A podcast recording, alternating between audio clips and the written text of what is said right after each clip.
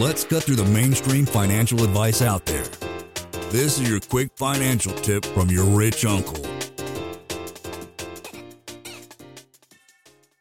Some people recommended one rule if you want to really go and roll up your sleeves and go find your own coach a recommendation that was given to me is you always go off a referral which is like oh right? Like that's what we do with property managers brokers everybody right? Syndicators it's always off referral. And then they said well try it out. You can do a few sessions with somebody and another session with somebody else and just try it out see how it works because that coach it may not jive with you or may, you may really resonate with them. And another question i had was well does this person need to run a podcast and be in real estate and do the stuff i do? and and the conclusion that I came up with that you may or may not agree with is that no, they don't need to know anything about what you do. They don't even need to know what a rental property is. Their role is to apply a framework of getting results with you and keeping you accountable and calling out on your BS. And if they can do that, they probably do 80 to 90% of what you're looking to do.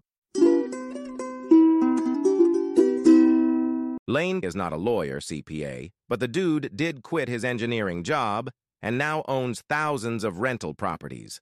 Learn more about the secrets of the wealthy. Join our community at thewealthelevator.com slash club. And if you're looking for a longer form podcast, also subscribe to the Wealth Elevator podcast.